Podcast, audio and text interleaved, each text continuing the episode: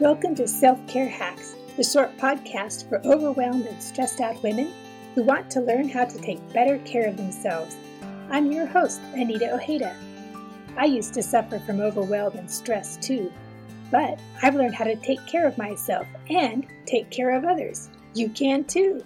Most teachers, unless the board has plans to fire you or let you go, will get moved to level three employment status after two or three years.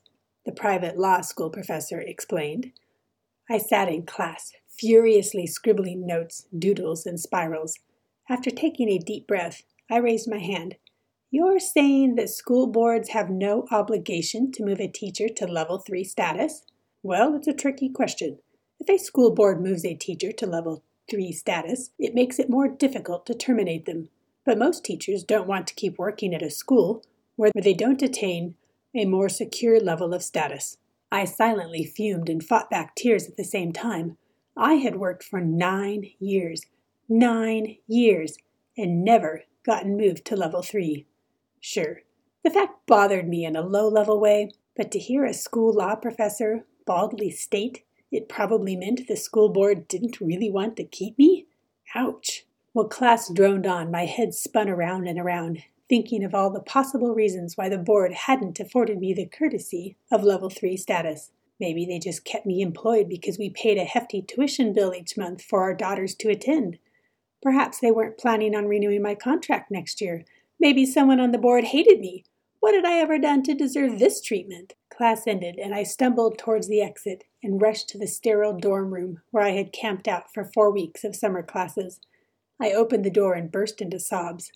On one level, I knew I had fallen short many times as a teacher, but I had never realized how little my employers valued me. My anger simmered and sizzled. It snapped and crackled. I wrote a letter to the professor asking for advice. My anger felt justified and righteous. The school had wronged me. In retrospect, knowing what I know now about primary and secondary emotions, my anger masked my hurt and fear. Hurt that despite trying to improve each year as an employee, my efforts had done nothing for my employment status. Fear that the board just might not renew my contract the following May. I thought back to the middle of my first year teaching at this school. Pedro got cancer. By the start of the second year, Pedro's cancer had crossed the blood-brain barrier and his life hung in the balance. I did my best under the circumstances, but I knew I hadn't given my job my all. The third year went much better, or so I thought. But by my fourth year, we needed an additional source of income to pay off cancer debt, which amounted to over twenty thousand dollars. Pedro started substitute teaching for the local school district. He had lost his job during his cancer years, but his earnings didn't make a dent in the cancer debt. I started moonlighting at a bookstore in the evenings, on the weekends, and during the summer. For some reason, no matter how hard I tried to make changes based on my evaluations at the end of each school year, nothing I did seemed to make a dent in my employment status. I resolved to just live with it and keep on improving. But then the school law professor had revealed the real purpose of a level two status. I felt devastated. For weeks after this revelation, I grappled with anger and sadness. I didn't acknowledge the sadness, though, because Christians are supposed to be happy. Each time I thought of the situation, tears welled up in my eyes. I'd never felt this weepy before, even in the midst of Pedro's fight for his life. My anger got between me and God. I felt betrayed and abandoned by God and the school board. My funk lasted the rest of the summer. I felt guilty for feeling angry at God. At the same time, the mysterious chest pains I'd had every eight months or so started to hit me with increasing frequency. I can never pinpoint what brought the pain on, and doctors can never figure out what caused it, nor what it was. The pain presented differently each time. Sometimes I couldn't take a deep breath without excruciating pain. They called it costochondritis. Other times, my back and chest felt so tender and swollen, I couldn't lay down. They suggested maybe I had fibromyalgia. I alternated between ignoring the pain and medicating it with over-the-counter painkillers or prescription muscle relaxers. When these strategies failed, I went to see an acupuncturist, a chiropractor, and a cardiologist. I endured excruciating pain for weeks, sometimes months at a time. Walking at anything faster than a snail's pace hurt.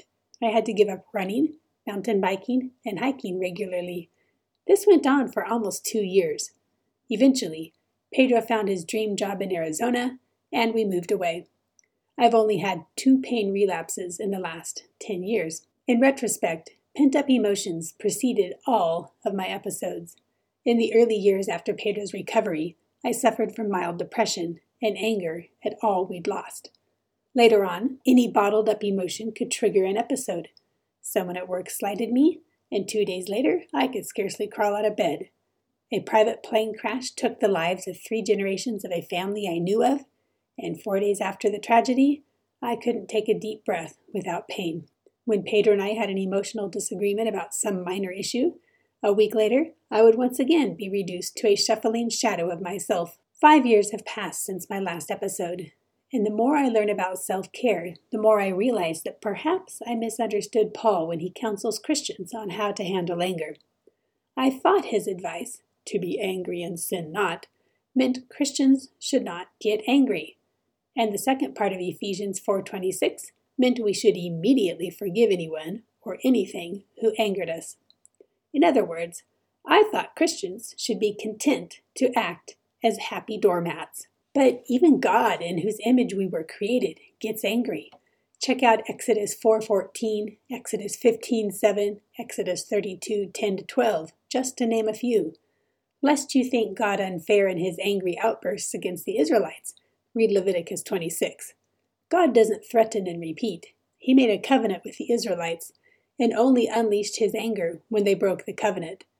God always welcomed them back with mercy and grace.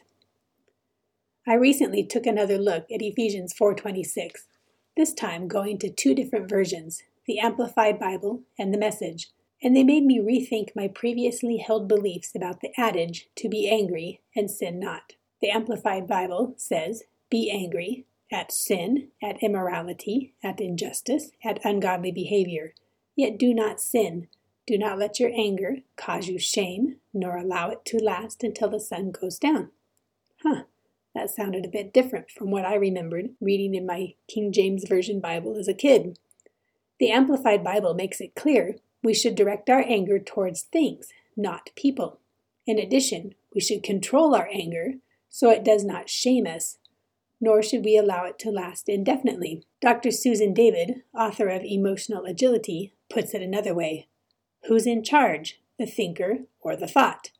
Are we managing our own lives according to our own values and what is important to us, or are we simply being carried along by the tide? Eugene H. Peterson, in the Message Translation, has a slightly different take on Paul's counsel in Ephesians four twenty-six and twenty-seven. Go ahead and be angry. You do well to be angry. But don't use your anger as fuel for revenge. And don't stay angry. Don't go to bed angry. Don't give the devil that kind of foothold in your life. Christians can experience anger, and what we do with that emotion matters.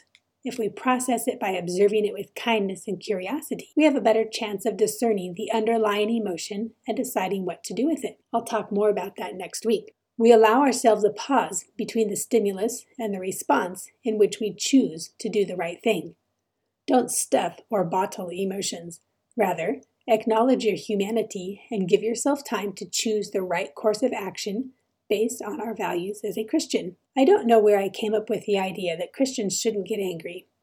That misinterpretation of Scripture caused me actual physical harm for over twelve years. These days, I attempt to show up for my feelings, acknowledging them with compassion and curiosity. I often do this through journaling. Bottling my anger, or sadness, or ruminating over it serves, serves no positive purpose in my life. Instead, it gives the devil a foothold for further emotional and physical devastation. Forming new habits doesn't come easy for me, but now I understand the toll of bankrupting my health by clinging to anger. The next time someone waves, "Be angry and sin not," in your face, share Ephesians four twenty-six in the Amplified Bible or the Message. Don't forget the takeaways from today's podcast. It's okay to be angry, even if you're a Christian. And it will do nothing for your mental, academic, physical, or spiritual health if you cling to your anger and never learn to process it. Come back next week when I share with you a Christian's guide for getting angry. Take care of yourselves, my friends. You are worth it. You can find me at self care hacks dot net or check out the show notes for links to my social media accounts. If you enjoyed this podcast, take the time to tell a friend. Together we can build each other up and teach each other how to take better care of ourselves. I'll see you here next Tuesday with more self-care hacks to help you overcome the overwhelm.